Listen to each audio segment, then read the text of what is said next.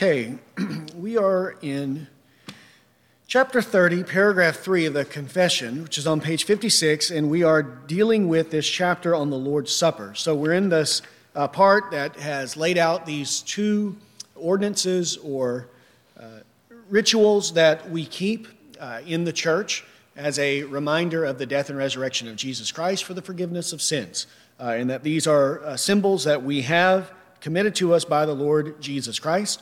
So we dealt with that, generally speaking, in verse 28, or in chapter 28, then baptism specifically in chapter 29, and now the Lord's Supper in chapter 30. And our goal in these is to look at the Scriptures and see and make sure that our own practices are conforming and aligning as closely as possible to what is found in the Bible, okay? So this week, we'll do the confession, and then there's a topic that we'll go from here and deal with as well in terms of the elements being used in the Lord's Supper, because typically what probably most of us have experienced in our life is not consistent with the confession or with what is taught in the Bible in terms of the elements.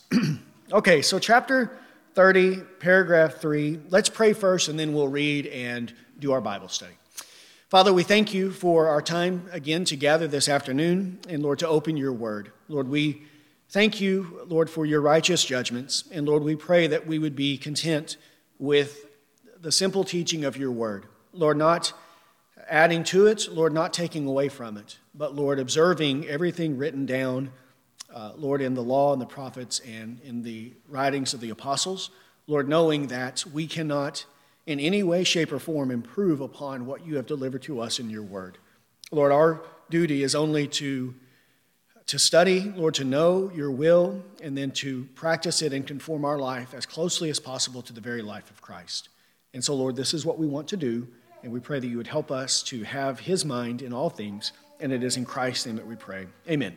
Okay, chapter 30, paragraph 3. It says, in this ordinance, the Lord Jesus has appointed his ministers to pray and bless the elements of bread and wine, and in this way to set them apart from a common to a holy use.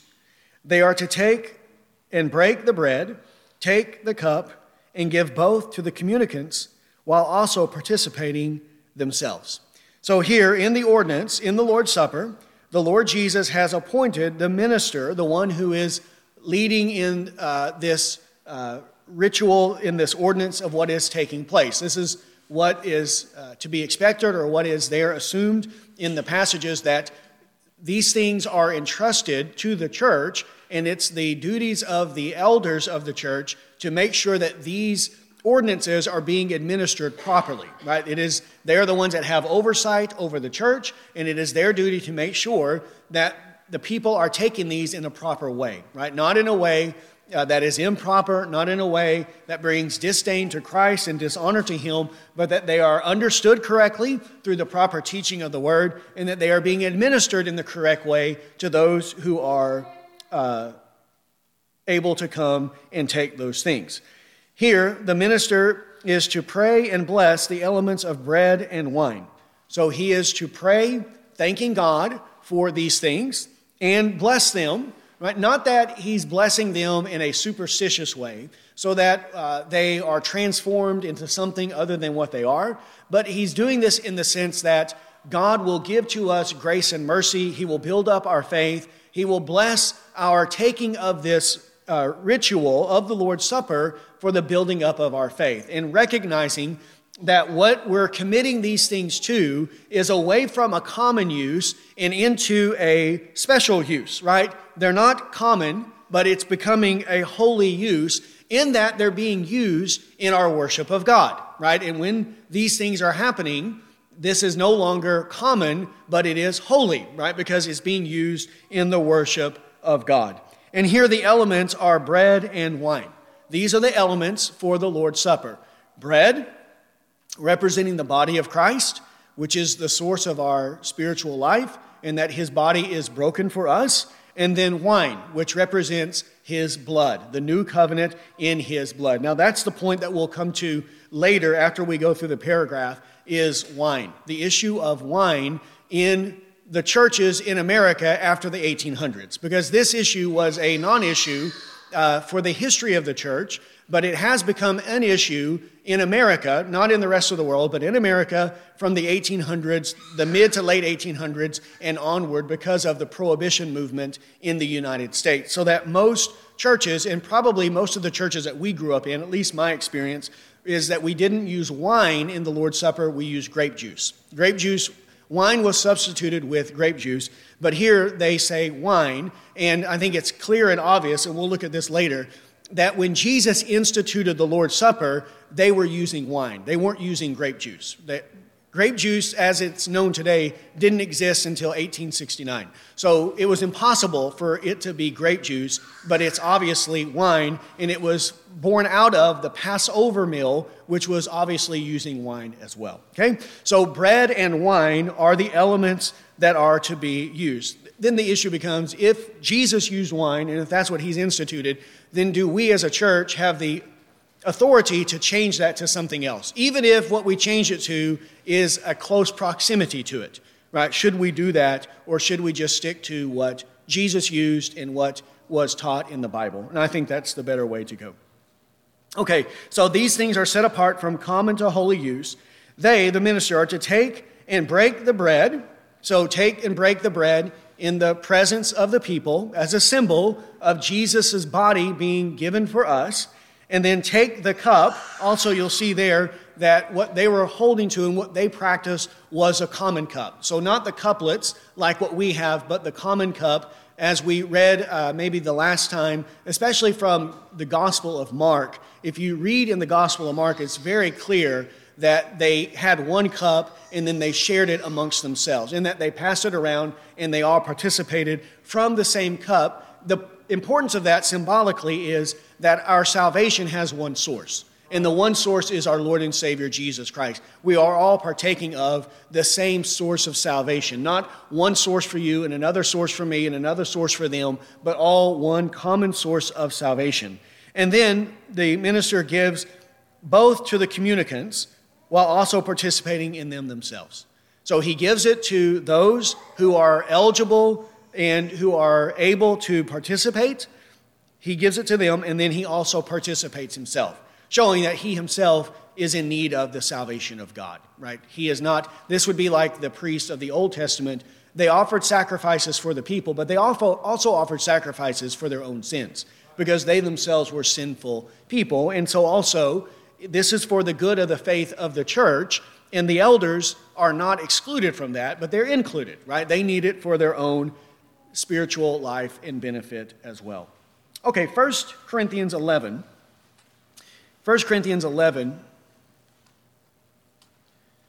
This is the passage where the institution is most clearly explained, though it is sufficiently explained in the Gospels. Here it is given more definition, more content in terms of when the apostle is explaining the purpose and the meaning of it. 1 Corinthians 11:23 says, "For I received from the Lord that which I also delivered to you, that the Lord Jesus, in the night in which he was betrayed, took bread. And when he had given thanks, he broke it and said, 'This is my body, which is for you. Do this in remembrance of me.' In the same way he took the cup, also after supper, saying, 'This cup is the new covenant in my blood. Do this as often as you drink it in remembrance of me. For as often as you eat this bread and drink the cup, you proclaim the Lord's death until he comes.'" So here, this is what he received from the Lord. The apostle received this in a revelation from the Lord, and now he's delivering it as a faithful apostle of Jesus Christ to the church and giving it to them, and these are for our benefit. Or as we read earlier today from Psalm 119, "You have ordained your precepts that we should keep them diligently." God is the one who has ordained this, and then we are the ones who keep it. He gives his word, we keep or we follow his word. And this was the night that he was betrayed. This is a significant event. Don't we understand that? A person's last words or his last actions, if he knows that he's going to die, and they offer him a last meal, he's not going to get something that he doesn't like, but something that he really enjoys. If he's able to speak and give his final words, he's going to say something significant, something important, especially if he's giving instructions to his followers, right? To his family, to his children, right? And so it is here. This was the night that he was betrayed. Jesus, knowing that he is about to go to his death, that these are his final moments in terms of before his resurrection, his final moments with his disciples. So this is not an insignificant event. It is a very important and significant event. And this is when he instituted this ordinance for his church, for his disciple, for them and for us on the night that he was betrayed. And it is in close proximity to his death, which takes place only a few hours later, right? A few hours later that happens. And it was intentional what he did. And it was out of the Passover meal, right? That's what they were doing. They were having the Passover meal. And then while he was sharing the Passover, which he says that I've greatly desired to share this Passover with you. This Passover right before his death as a symbol of what he was going to do. And then from that, he instituted the Lord's Supper as a perpetual remembrance of his death and resurrection for the forgiveness of sins, out of the Passover meal that he shared with his disciples. Then when he had given thanks to God, this is what we should do. We should give thanks to God. Doesn't that go along with Psalm 119 that we read this morning as well? I will give thanks to you with uprightness of heart when I learn your righteous judgments, right? We should give thanks to God. And he gave thanks to God. Then he broke the bread and then explained it. This is my body, which is for you. Do this in remembrance of me. So he gives to them the symbol, and then he defines what the symbol represents or what it means. The bread represents my body, which was broken for us. Broken in the sense that he died on the tree. Not that his bones were broken. We know that not a bone of his was broken. But his body was broken in the sense that he was put to death on the tree for us. And that he bore our sins in his body on the tree. And that Jesus had a real human body because he had to be made like his brothers in every way, except one, he was without sin. And since the children share in flesh and blood, he had to also himself share in flesh and blood. He had a real human body that was capable and able to die, and he really literally died on the cross. His physical body ceased to have life. He died on the cross for our sins. And the bread represents the body of Christ, which is given for us. And it is broken for us in the sense that he died on the cross for our sins. So he gave the thanks, then he broke it in their presence and then distributed it to them. Then it says, in the same way, he took the cup also after supper, saying, this cup is the new covenant in my blood. Do this as often as you drink it in remembrance of me. So there, then the second element is the cup. The cup has the wine in it. And then he gave that to them as a representation of the new covenant in my blood. That we enter into the new covenant or the redemption covenant, the covenant of salvation of grace through the blood of Christ. His blood is the price for which our redemption was purchased. We were ransomed by the blood of Christ. So the cup represents his blood, which has been poured out for us. And then as often as we drink it, we do it in remembrance of him. That this is what it is, a memorial, a remembrance of what Christ has done. And this is a remembrance as often as we drink it. So whenever we participate in this, it is to be a remembrance of these things, which is why I think it would be better for us to do it more frequently, to do it weekly observance of the Lord's Supper. Because it, as often as we do it, what is it reminding us of? The death and resurrection of Jesus Christ. Is it good for us to be reminded of that? Absolutely, right? Absolutely, right? And many times the common objection to not doing it more regularly is, well, if we do it all the time, then it will lose its value and meaning. But that's not true in many other areas of life, right? Do I want to tell my wife I love her every day? Well, of course you do.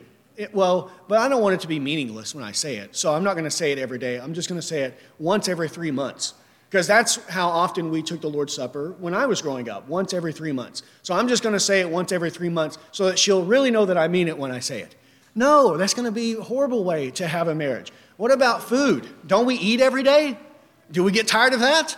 No, we don't get tired of food. We love it. We look forward to it. We anticipate it. Well, let's just eat once every 3 months or once a month. Then it'll really mean something to us. Now, it would really mean something to us if we only ate once a month, but this isn't the way it is in many other areas of life. What about singing? Don't we sing psalms every week? Don't we offer prayers to God every week? Don't we read from the scriptures every week and hear preaching every week? And those things don't become common and disdainful to us because of the frequency of them, but rather we cherish those things. And those things that are good, we should want more and more of. Well, the good fruit of the Lord's Supper is it reminds us of the death and resurrection of Jesus Christ. It's a visible picture to us of our salvation. And so it will be better for us to participate in that more frequently, right? More frequently. And that's why he says, as often as you eat it and drink it, you proclaim the Lord's death until he comes. So we remember the Lord's death until he comes, and we proclaim the Lord's death. Is it good to proclaim the Lord's death? Absolutely. Isn't that good for our children who are being raised in the church? For them to see these things weekly, the proclaiming of the Lord's death. So that's going to be a benefit to them and to all of us as well. So there are many reasons then for us to do that in a more frequent way. Okay, so that's the chapter here that they're teaching, that these things are set aside and this is the way that we ought to do it. Now, here I want to address this issue then going forward for the rest of our time of why it is that the churches quit using wine specifically and began to use grape juice during the Lord's Supper. And again, probably most of you, I'm not sure like in Pentecostal churches because I've never been in one, but at least in the Baptist churches, I know what the practice is. And the practice in which I grew up in was that we use grape juice. We use grape juice. Is that common across the board? I figured that it was. But here, the confession that we're reading clearly says wine. And I think when Jesus established the ritual, it's without any doubt that he used wine. He used wine whenever the ritual was established. Also, from the early church to the 1800s in America, this was the common universal practice. The churches used wine as the element, bread and wine, unleavened bread and wine as the element in the Lord's Supper. And then that was the case up until the mid-1800s. Universally in the churches, even in America, still today universally in the churches, except in America, or those churches in other countries that have been influenced by American churches. Most churches still use wine today, except in America, in certain segments, that this is different today. And that is without any refutation, that this was the practice of the churches. This was commonly practiced in the churches that they used wine. And as I mentioned earlier, it was impossible.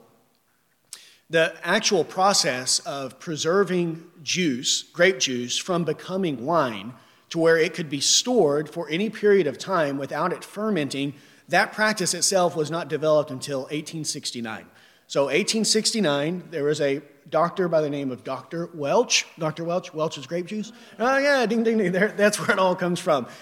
He took and applied Louis Pasteur's process of pasteurization, where they used to pasteurize milk, where you remove the bacterias out of it in order for it to have a longer shelf life. He took that same principle and applied it to squeezed grapes and then was able to keep grape juice from fermenting, because the bacteria and things that cause it to ferment, which is what changes it from grape juice into wine, and that happens immediately upon the squeezing of it, right? This is the way that it works. Well, that itself was not developed until the mid to late 1800s by this Dr. Welch.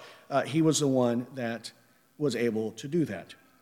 Also, in the Baptist churches, they used wine from the 1600s until the late 1800s, whenever wine was substituted with grape juice. Now, I've got a couple of confessions that I want to read from, and so that you can see the shift and the change for yourself. we're using the 1689 Second London Baptist Confession. So this is a confession that was written in 1689 in London by English Baptist churches. And clearly in this confession, they say wine, correct? Right? Everyone sees that. They say bread and wine. Bread and wine was used. Okay, another confession. This is the New Hampshire Confession. And this was a confession written in America. Can anyone guess where? New Hampshire, yes, that's right, New Hampshire. New Hampshire Confession, and it was used in the Baptist churches in America. It was written in 1833, and this is what the New Hampshire Confession says. Let's see, on the Lord's Supper. Right there it is. Let's see, the Lord's Supper, in which the members of the church, by sacred use of bread and wine, are to commemorate together the dying love of Christ, preceded always by solemn self-examination. So there they say bread and wine. This was the New Hampshire Confession of Faith. 1858, there is a confession called the Abstract of Principles. The Abstract of Principles, this was the founding confessional statement of the first Southern Baptist Seminary, the Southern Baptist Seminary, which was relocated eventually to Louisville, Kentucky, and that's where I went to seminary. It was written in 1858, and in their confession, they say the elements are bread and wine. And this is in the Abstract of Principles that was there at the Southern Seminary. I'll read from it. The Lord's Supper is an ordinance of Jesus Christ to be administered with the elements of bread and wine, and to be observed by his churches till the end of the world. So there they say the elements are bread and wine. The point being, is, well, I'm simply trying to show that in the Baptist churches, they used wine up until a certain point. All of this took place before the Prohibition movement. It wasn't until the Prohibition movement that there was a shift in the churches from wine to grape juice. Then also, the Baptist Faith and Message. The Baptist Faith and Message, which is what the Southern Baptists use today. It's gone through a number of editions, and the first one was the 1925. The 1925 Baptist Faith and Message, and in the Baptist Faith and Message 1925, they say it is prerequisite to the privilege of the church, of a church relation, and to the Lord's Supper, in which the members of the church, by the use of bread and wine, commemorate the dying love of Christ. So there, they also say it is bread and it is wine. And then, it's not until 1963, that they make a change. And you'll notice it's a very subtle shift. 1963, Baptist Faith and Message. The Lord's Supper is a symbolic act of obedience whereby members of the church, through partaking of the bread and the fruit of the vine, memorialize the death of the Redeemer and anticipate his second coming. So the shift was from wine to fruit of the vine. And the reason for the shift is that fruit of the vine can be applied to grape juice, right? To get away from the language of wine. Now, they'll say that, well, Jesus says fruit of the vine, which he does, but when Jesus says fruit of the vine, what's he talking about, right? That's the significance. Is he talking about grape juice or is he talking about wine? And it's obvious, it's clear that he's talking about wine because that's what they're using during the Passover meal, and that's what they're using during the Lord's Supper. So fruit of the vine, when Jesus uses it in Matthew and Mark and Luke, equals not grape juice, but it does equal wine. But what they're doing in using fruit of the vine is they're making it broader to where we can say it's grape juice, right? It's grape juice. Now, we might say, well, what does it matter? We are straining out gnats in order to swallow camels whole, right? Why is this such a big deal? And really, it's not that there's a huge difference between grape juice and wine. The greater issue is why the church changed. Why did the church change its practice? We always have to ask this question. If there is a practice in the churches, and that practice changes and becomes uncommon, and instead something else is adopted in its place, we have to ask the question, what was the basis? What was the reason for the change? This always has to take place. The first thing we have to ask in terms of this change, does the church have the authority to alter the elements?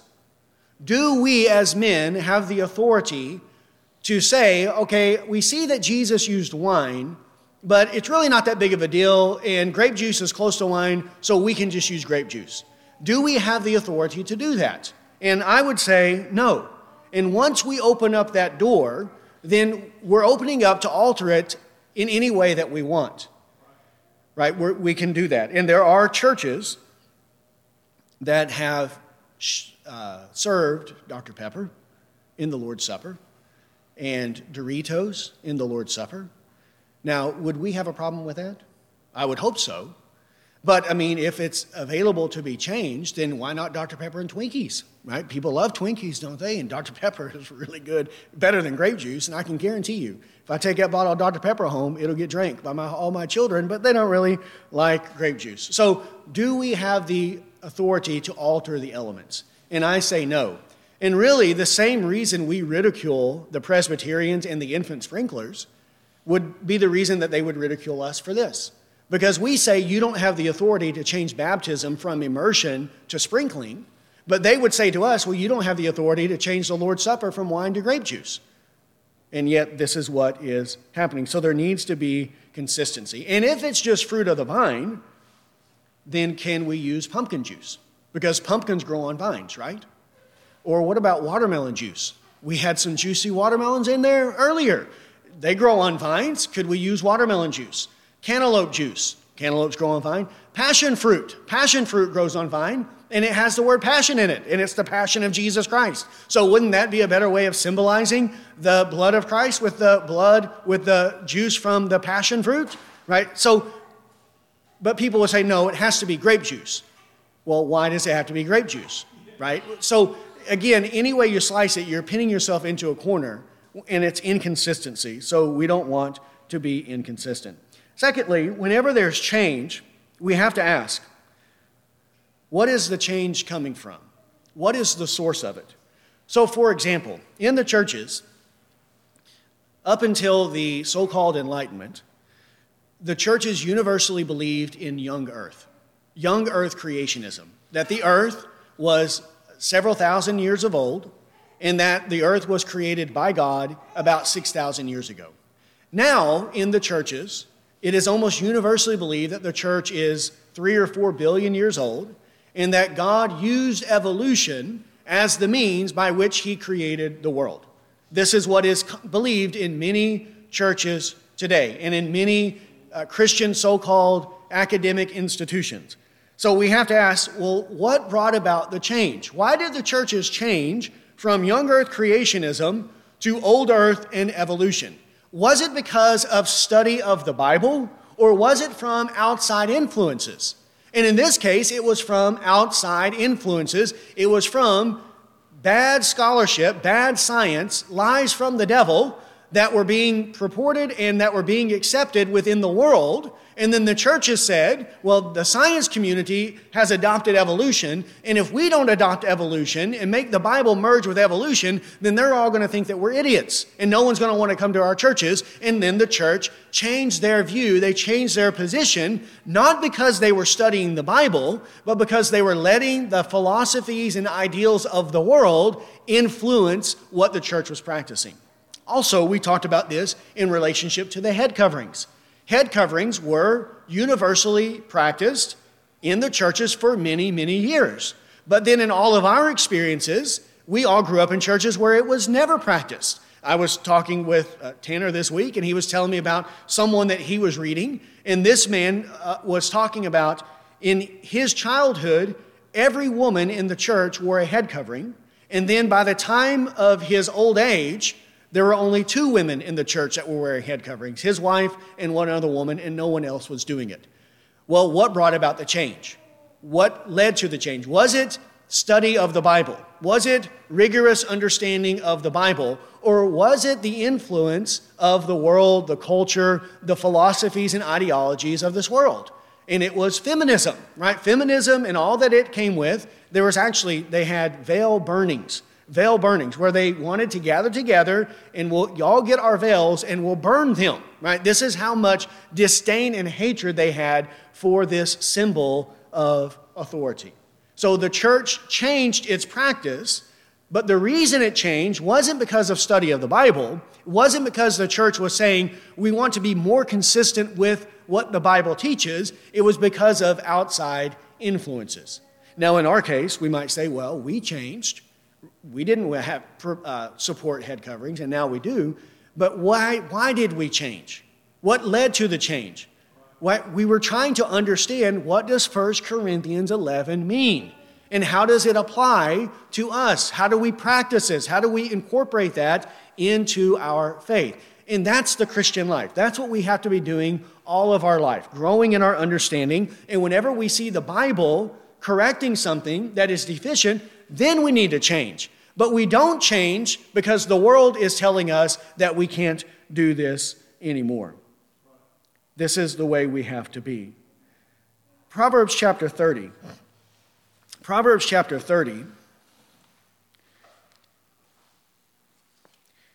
we'll remember this because it was our scripture memory from last month.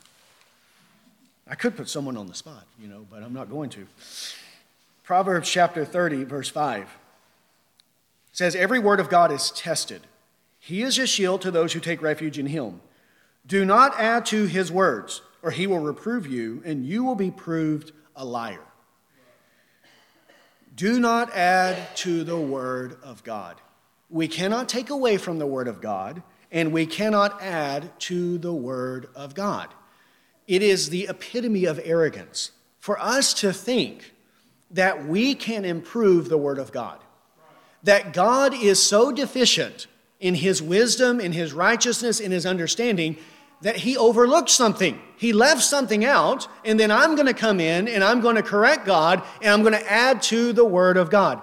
That is legalism. Legalism is taking away or adding to the word of God. And when we create some standard, and we don't have a biblical basis for it, and then we impose that standard on the church, on everyone else, we say that you must do this, then we are adding to the word of God. And when we add to the word of God, what's God going to do to us? He's going to reprove you, and you're going to be proved to be a liar. And we don't want that to happen, right? So we cannot add to the word of God as if it is deficient and we need to improve it because God overlooked something. Nor can we take away as if, oh, this isn't fair, this isn't just, this isn't right. We need to take this away because no one's going to like that. No, we can't do that. What is our goal in life? Just to know what the Word of God says. Don't add to it. Do not take away from it. Legalism, textbook legalism, is whenever you add to the Word of God a human commandment, a human tradition, and you add it to the Word of God. And actually, it becomes blasphemy. Blasphemous, because you are claiming to have more wisdom than God.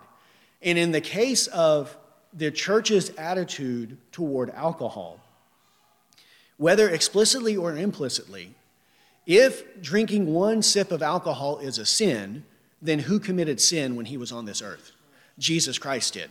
And whether a person says it or not, that is what is either explicitly or implicitly being applied, because Jesus drank wine when he was on the earth, and the wine that he drank was not grape juice. It had alcohol in it, and I will show you, we're going to look at many passages that prove without any doubt that this was the case. There's no way that one can argue for being a teetotaler or that there is no alcohol in the wine that they were having in the Bible. We cannot accuse Jesus of being a sinner.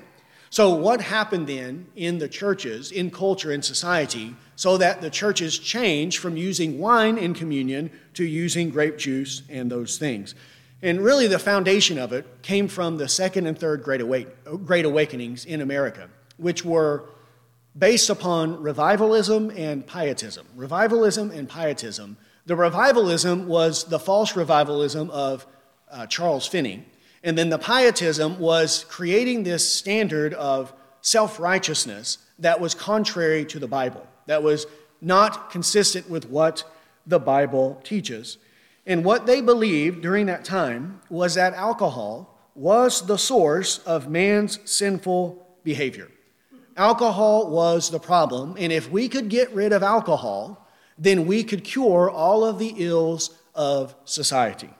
Now, the question is, does the Bible teach this? Does the Bible teach that the reason men commit sin and the reason that society is plagued with sin is because of the presence of alcohol? I'm not talking about the abuse of alcohol. I'm not talking about drunkenness. Yes, drunkenness is a sin, but is alcohol itself the reason for that? Or is it the human heart?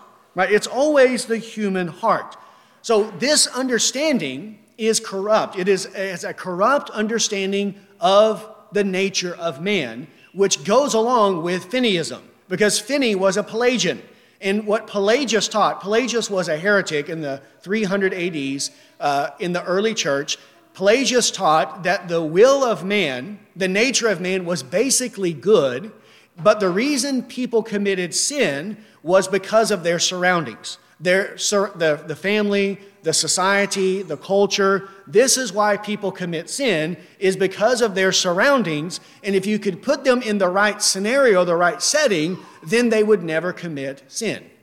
But this is not the case at all. Certainly, one's surroundings may contribute to more sin, but the ultimate problem with society and with man is the human heart. It is the dead, corrupt nature of man. Pelagianism rejects that. Finney was a Pelagian, and this is what they were promoting, and they believed if we could get rid of alcohol, then we're going to cure all the ills of society. Actually, there were some cities that went ahead and did away with their prisons and their jails because they were so confident that there would be no more crime in their city whenever they had the prohibition movement, that there would not even be any reason for them to have jails. Billy Sunday, who was a revivalist of that time, said all of the jails are going to be converted into factories, right? And all of the prisons are going to be, all of the bars will be converted into storage grains for corn and for all these things, because everything is going to go away. Okay, so there you go. Now, this is what led to the prohibition movement in the late 1800s and early 1900s. And we know in America during the 1900s, they passed an amendment to the Constitution that outlawed all alcohol, right? All alcohol, and this was put into place for the country. Now, this is probably more than you want to know, but since we're here, I'll give it to you anyway. Many people don't know that some of the biggest supporters of the prohibition movement was organized crime. Organized crime, the mafia in New York and the big cities, they were the ones that were funding the women, and mostly it was women who were promoting prohibitionism, because probably their husbands were getting drunk.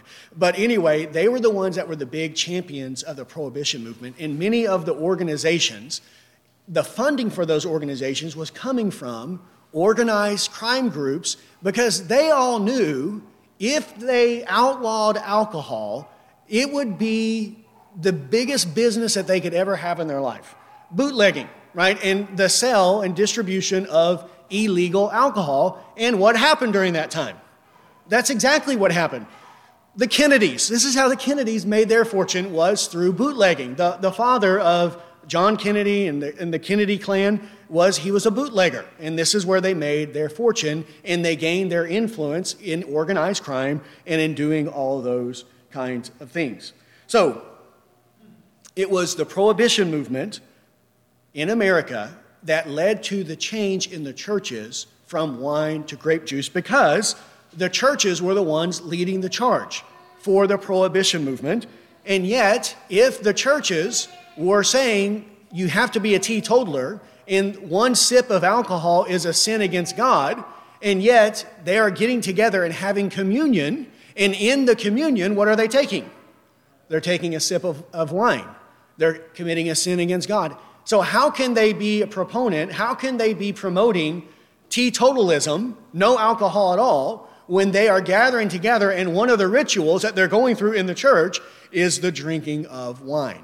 And this is when the churches substituted wine with grape juice, so that then they wouldn't be inconsistent, and then they could say that we don't ever drink any wine.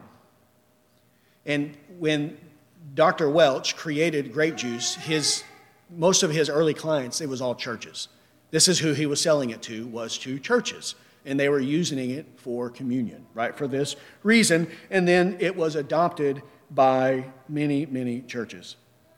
Now, again, this is itself legalism, right? You are taking and adding to the Bible, because the Bible does not anywhere teach that drinking one sip of wine or drinking one cup of wine or having alcohol in moderation is a sin. The Bible actually teaches the opposite of that. Now, of course, drunkenness is a sin. Excess is a sin. But that's a sin in many areas, and we don't ban those things. But in terms of alcohol, the Bible does not teach it. And the reason the churches changed was because of legalism. So should we let some standard outside the Bible dictate the way we practice the Lord's Supper? Because when we read it in the passage, it's obviously wine. And the historic understanding is obviously wine.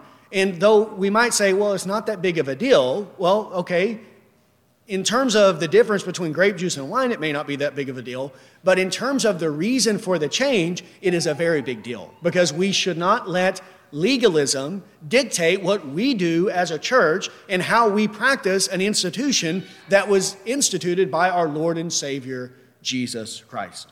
Now, let's look at a couple of passages, and I want you to see that the Bible does not teach anywhere that alcohol is itself sinful if used in moderation, which is the rule for many, many things in life. First is Numbers chapter 6. We'll do these just chronologically. Numbers chapter 6.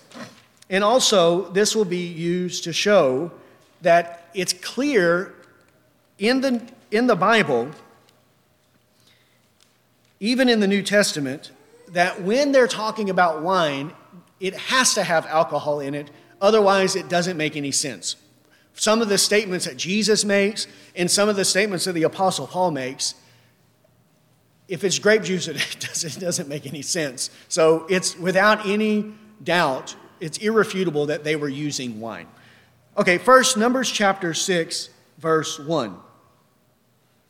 Numbers 6, verse 1.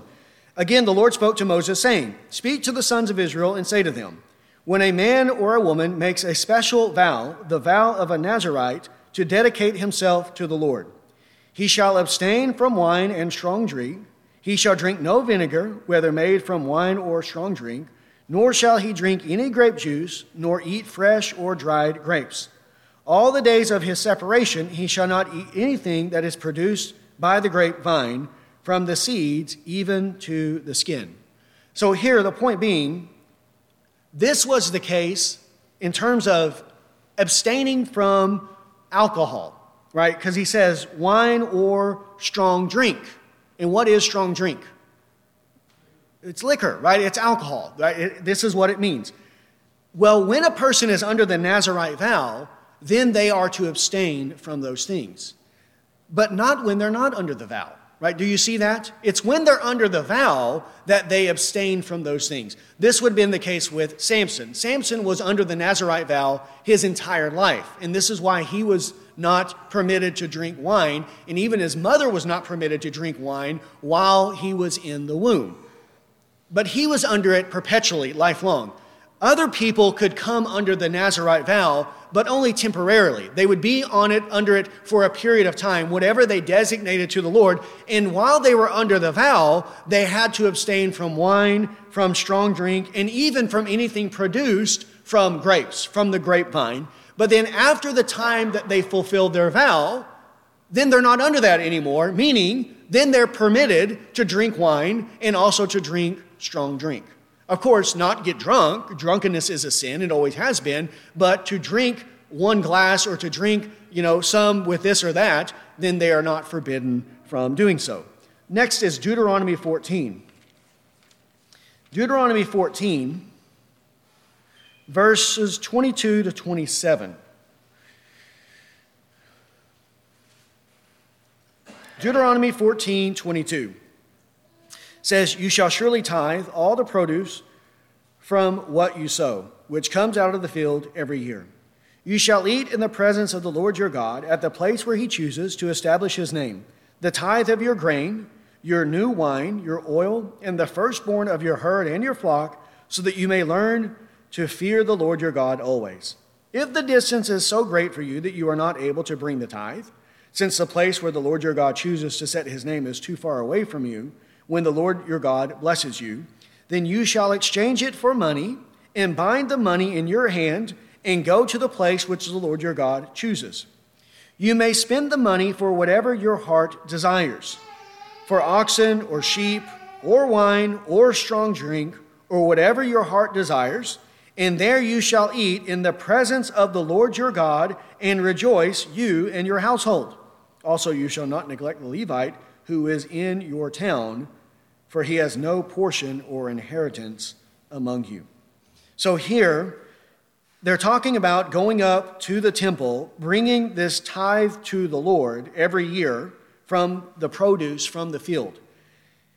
With some of them, the distance is too great, right? If they have herds and flocks and they need to take a tenth of them to the Lord and they have to travel 70 or 80 miles, then it's not conducive for them to take a tenth of that and go all the way and drive them that way. So he permits them to sell those, take the money, and then when they arrive at the place where the tabernacle is, then they can purchase whatever they need in order to present this tithe to the Lord.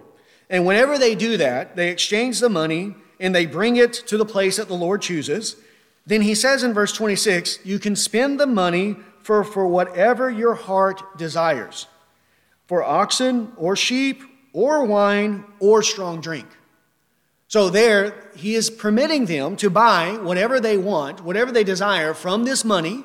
Then they're going to bring it to the tabernacle and they're going to offer it to the Lord. And a part of that offering it to the Lord is themselves participating in this feast in the presence of the Lord, along with the Levites. And notice that as well. The wine, the strong drink, whatever your heart desires, and there you shall eat it in the presence of the Lord your God. So if drinking any sip of alcohol is a sin, then how were they able to go to the tabernacle in the presence of the Lord and do this? It can't do it if it's a sin. There's no way that God would approve of that. And to bring the Levites in as well and have them participate if it's a sin. There's no way. There's no way that it could be a sin. Now, again, we're not talking about drunkenness. We're talking about moderation. We're talking about sensibly and in doing it in the proper and the right way. Psalm 104.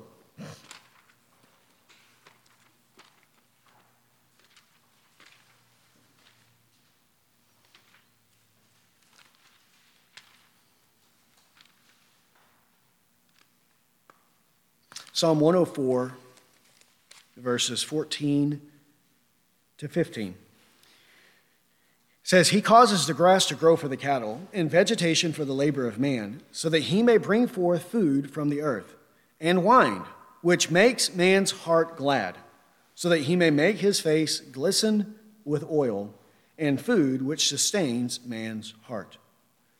So there, it is the Lord who causes grass to grow for the cattle. It is the Lord who brings about vegetation for the labor of man, so that men can bring forth food from the earth to sustain our bodies, and also wine, which makes man's heart glad, to gladden the heart of man. Yes, we could live off of a diet of vegetables and water, but God has given us many different varieties of food. And many of them have great taste to them, great quality to them. And this is part of the enjoyment that God gives us in this life. That he doesn't feed us, protein paste and water only. But the foods which we need to sustain our body, God has designed in such a way that we, at the same time of getting what we need, we also get great joy and benefit. It's pleasurable for us to eat, right? Isn't that the case? When we eat a good meal, we enjoy that. It's not something that we disdain. Who all is looking forward to Thanksgiving? It's just around the corner, right? It's going to be great. And we all enjoy that because the food is so good. Because God has, in his goodness and kindness, right, he has ordained that our body would be sustained by food, and that even in the taking of that food, we would get pleasure from it. Now, again, we can exploit that pleasure. We can use it in a sinful way. But to enjoy a good meal, to enjoy a glass of wine, to gladden the heart of man is not sinful. It comes from the Lord. So if we say it's sinful, then who are we impugning with sin? We're impugning God with sin because God is the one who gave it. Proverbs 23. Proverbs 23, verses 20.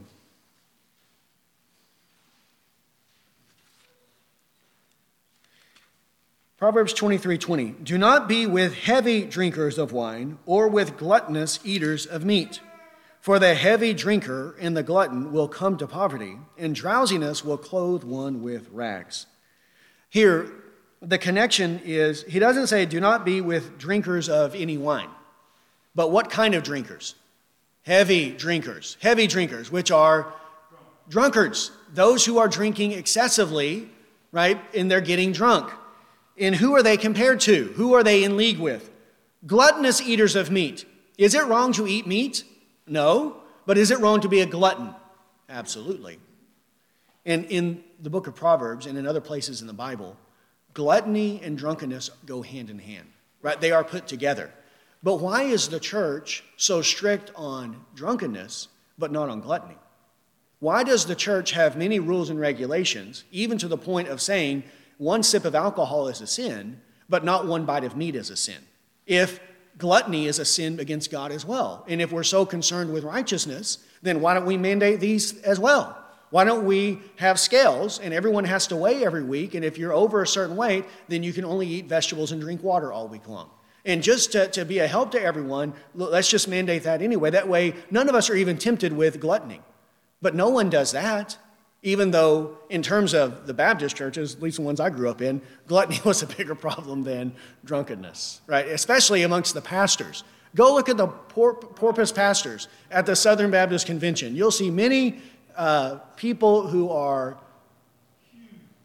Okay, yes, Michael said it. They are huge. They are huge, and it's not right, right? But no one's saying anything about that. No one's banning... Golden Corral or the buffets or those types of things, but they will speak out about this. Okay, Isaiah 25. Isaiah chapter 25, verse 6. Now here, the Lord is speaking of this banquet. It's a metaphor for salvation and for spiritual things, but he would not be using something sinful and evil to describe the blessings of salvation and as a metaphor for salvation. That doesn't make any sense. And notice here, 25:6, Isaiah 25:6. The Lord of hosts will prepare a lavish banquet for all peoples on this mountain, a banquet of aged wine, choice pieces with marrow, and refined aged wine. So in describing this lavish banquet, the metaphor that's used is choice pieces with marrow.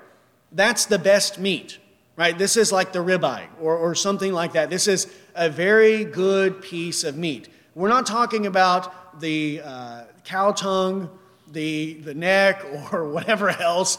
I don't know, maybe some of you like cow tongue, but whatever people, like.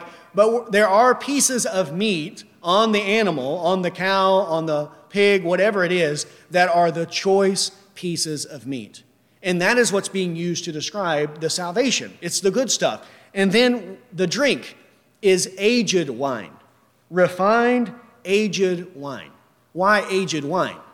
Because isn't it true amongst the wine connoisseurs that a vintage or an aged wine is of more quality, it has better worth, more value, it's of a greater quality because of the process and everything that goes into all that. So this is what's being used as a metaphor. If he's talking about grape juice, it makes no sense, right? Aged grape juice, refined, it doesn't do anything. It just stays grape juice, and it tastes the same all the time, okay? But in terms of wine, there is an aging process and a refining process that makes it better as it gets older with time, right? In that way. Okay, next. Matthew chapter 9. Matthew chapter 9. Now, these will prove that when the Bible uses the term wine, it literally means wine. Because there are some who would say, well, wine is just grape juice. But this doesn't make any sense if wine equals grape juice. 9:17, Matthew 9:17 says, "Nor do people put new wine into old wineskins. Otherwise the wineskins burst, and the wine pours out, and the wineskins are ruined. But they put new wine into fresh wineskins, and both are preserved." Here, no one puts new wine into old wineskins. And this is because an old wineskin is, it's dry, it has no elasticity in it anymore. But when you put wine into the wineskin, because of the process by which it ferments, it causes it to expand. So whatever material you put it into, it needs to have some elasticity to it so that it can expand. And if it doesn't have that, then when it begins to expand, it's going to burst, and then you're going to lose all your wine. It's going to spill on the ground. Right? Again, the reason this is necessary is because the new wine into the wineskin is going to ferment. And as it ferments, it's going to need to expand. And if not, then it's going to burst and it's going to spill on the ground. That doesn't happen with grape juice. No one ever, when you open the grape juice bottle, does it ever come shooting out the top? Has that ever happened to anyone? I hope not, because if so, you're not drinking grape juice. This is also the case with champagne. Champagne is partially fermented when they put it into the bottle, and then the rest of the process takes place in the bottle after it has already been sealed. And that's why if you see it on TV or something, when they pop it, what does it do? It comes shooting out the top because there's pressure in there from the fermenting process, right? Did y'all, when you were in school, we did that one time in our chemistry class. You made alcohol or did the fermenting process there in whatever it was there in the chemistry class. And there were some people, if they filled it too much, you'd come back the next day and it would have blown out everywhere. And it was all over the floor and those kinds of things. And this is because of the fermenting process that takes place. It causes it to expand because of the chemical reactions taking place within the liquid.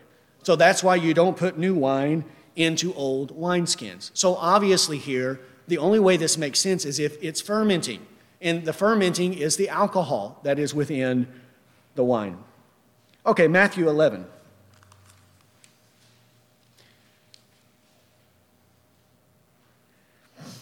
Matthew 11:16. "But to what shall I compare this generation? It is like children sitting in the marketplace who call out to the other children and say, 'We played the flute for you, and you did not dance. We sang a dirge, and you did not mourn.' For John came neither eating nor drinking, and they say, 'He has a demon.' The Son of Man came eating and drinking, and they say, 'Behold, a gluttonous man and a drunkard, a friend of tax collectors and sinners.' Yet wisdom is vindicated by her deeds." So John came living this ascetic life, neither eating nor drinking, living a very strict diet out in the desert. He wasn't eating much. He wasn't drinking any alcohol, drinking probably water, whatever it was that he was drinking. And what did they claim him to be? He's a demon. He has a demon. Otherwise, why would he live such a bizarre and a crazy life like this? Then the Son of Man, he comes, and in terms of the way he's interacting with society, it's the opposite of John. John's in the wilderness. He is separated. He's out there living this bizarre, peculiar life, and yet they say he has a demon. Then Jesus comes. He has the opposite kind of life. He's eating and drinking. And they say, what about him? He's a glutton and a drunkard. Now, if he's only drinking grape juice and water, then why would they call him a drunkard? Why are they calling him a drunkard other than he's drinking wine? Now, did Jesus ever get drunk? It's a false charge because he would never get drunk, because he never sinned, and drunkenness is a sin. But he did drink wine. Otherwise, why are they accusing him of being a drunkard and being a glutton? And they accuse him of these things. Now, the point that he's making here is it doesn't matter how you present the message. If people hate the message, they will find a way to demean the messenger. Right? The commonality between John and Jesus wasn't their lifestyle in terms of what they ate and drank or where they went. The commonality was their message. They both were preaching the same message, and the people found a way to criticize the messenger so that they could reject their message. In the case of John, he's a demon. In the case of Jesus, he's a drunkard and a glutton. He eats with tax collectors and sinners. And this is, you can never win with these people. It doesn't matter what you do. If you stand up, they say, why are you not sitting down? If you sit down, they say, well, why are you not standing up? If you speak loudly, they say, you're too loud. If you whisper too much, they say, why is he so quiet? Why won't he speak louder? If you preach for 30 minutes, it's not long enough. If you preach for 45 minutes, it's too long. This is what they do. They're always nitpickers, and they're going to find some way to criticize the messenger because they hate the message, and that's what they want to get at. But in this case, it doesn't make any sense that they're accusing him of being a drunkard if he's only drinking water or if he's only drinking grape juice and he's never drinking alcohol. Okay, John chapter 2. John chapter 2, verses 1 to 11. John 2, verse 1. It says, on the third day there was a wedding in Cana of Galilee, and the mother of Jesus was there. And both Jesus and his disciples were invited to the wedding. When the wine ran out, the mother of Jesus said to him, they have no wine. Jesus said to her, woman, what does that have to do with us? My hour has not yet come. His mother said to the servants, whatever he says to you, do it. Now there were 6 stone water pots set there for the Jewish custom of purification, containing 20 or 30 gallons each. Jesus said to them, fill the water pots with water. So they filled them up to the brim. And he said to them, draw some out now, and take it to the head waiter. So they took it to him. When the head waiter tasted the water, which had become wine, and did not know where it came from, but the servants who had drawn the water knew, the head waiter called the bridegroom and said to him, every man serves the good wine first, and when the people have drunk freely, then he serves the poor wine. But you have kept the good wine until now. This beginning of his signs Jesus did in Cana of Galilee, and manifested his glory, and his disciples believed in him. So here, at the wedding, when Jesus turns the water into wine, the head waiter says to the bridegroom, typically at the wedding, people serve the good wine first, and then the lower quality wine later, after people have drunk freely. But in this case, you save the good wine for last, right? It's reversal of what has happened because of what the miracle that Jesus had done. But it was indeed wine, right? It was indeed wine, because there's a difference between the good, a higher quality and a lower quality of wine. Okay, then one last passage, 1 Corinthians 11, and verses 17 to 22. We read 23 to 26 earlier, but 17 to 22.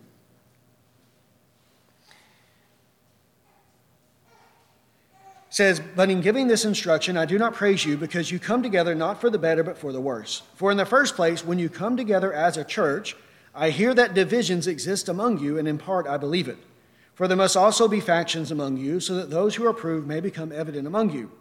Therefore, when you meet together, it is not to eat the Lord's Supper. So here, what are we talking about? Lord's Supper, right? When you come together to eat the Lord's Supper. So he's talking about this institution of the Lord's Supper. Then he says, for in your eating, each one takes his own supper first, and one is hungry and another is drunk. Now, if they're using grape juice in the Lord's Supper, then how are they getting drunk on it? Does that make any sense at all? No. It only makes sense is if they're drinking wine. Now, he's chiding them for this because of their excess and because of their disregard for one another. But the point being is that when they're taking the Lord's Supper, it's obvious here that they're using wine. Otherwise, what are they getting drunk on? Right? Because you don't get drunk on grape juice. Okay, so those are the passages that clearly teach that the Bible does not condemn all drinking of alcohol. The Bible condemns excessive drinking of alcohol, or alcohol without moderation. That is a sin. Drunkenness is clearly a sin, and drunkards will not inherit the kingdom of God. However, in moderation, then it's not a problem. And in the Lord's Supper, then it's not a sin. And if we say it's a sin, then we are contradicting Jesus, and we are actually calling Jesus a sinner, and we cannot do that. Right? Now, one of the other things that people will say is we shouldn't use wine because what if there's someone who's overcoming drunkenness, a recovering alcoholic? We don't want to tempt them to sin. But we are talking about a sip of wine that is so inconsequential that if a person falls off the wagon because of that, they've got greater problems, right? They have greater problems. But then also, are we going to apply that same standard for everyone? What if someone's recovering glutton? Are we going to ban all fellowship meals because we don't want to tempt the recovering glutton with food? Are we going to say that we can only drink water and have vegetables because we don't want to tempt these people? What about women? Should we ban women from the church because some men struggle with lust and we don't want to be a stumbling block to them? Isn't it true that some people worship the moon and the sun in their former life? Should we ban the sun and the moon because some people idolatrously worship those things? No, of course not, right? We just have to teach and promote what is true and right. So, of course, we condemn drunkenness. We condemn gluttony. We condemn sexual immorality. But that does not mean that the problem is itself alcohol or is itself food or is itself women. It is the sinful heart and the way that people pursue that. Now, of course, in terms of women, women should dress modestly, but we shouldn't regulate that women wear all black from head to toe and they cover their whole face and only their eyes are shown. We can't do that. And we can't regulate people's diets and what they eat. I can't go around. Who would permit that? For me to go to your house and go through your fridge and make sure you don't have Twinkies in the cabinet up here, or Ding Dongs, or whatever else that people like. What about sugar? Some people are diabetics. Should we ban all sugar from church because we don't want them? It could be detrimental to their life.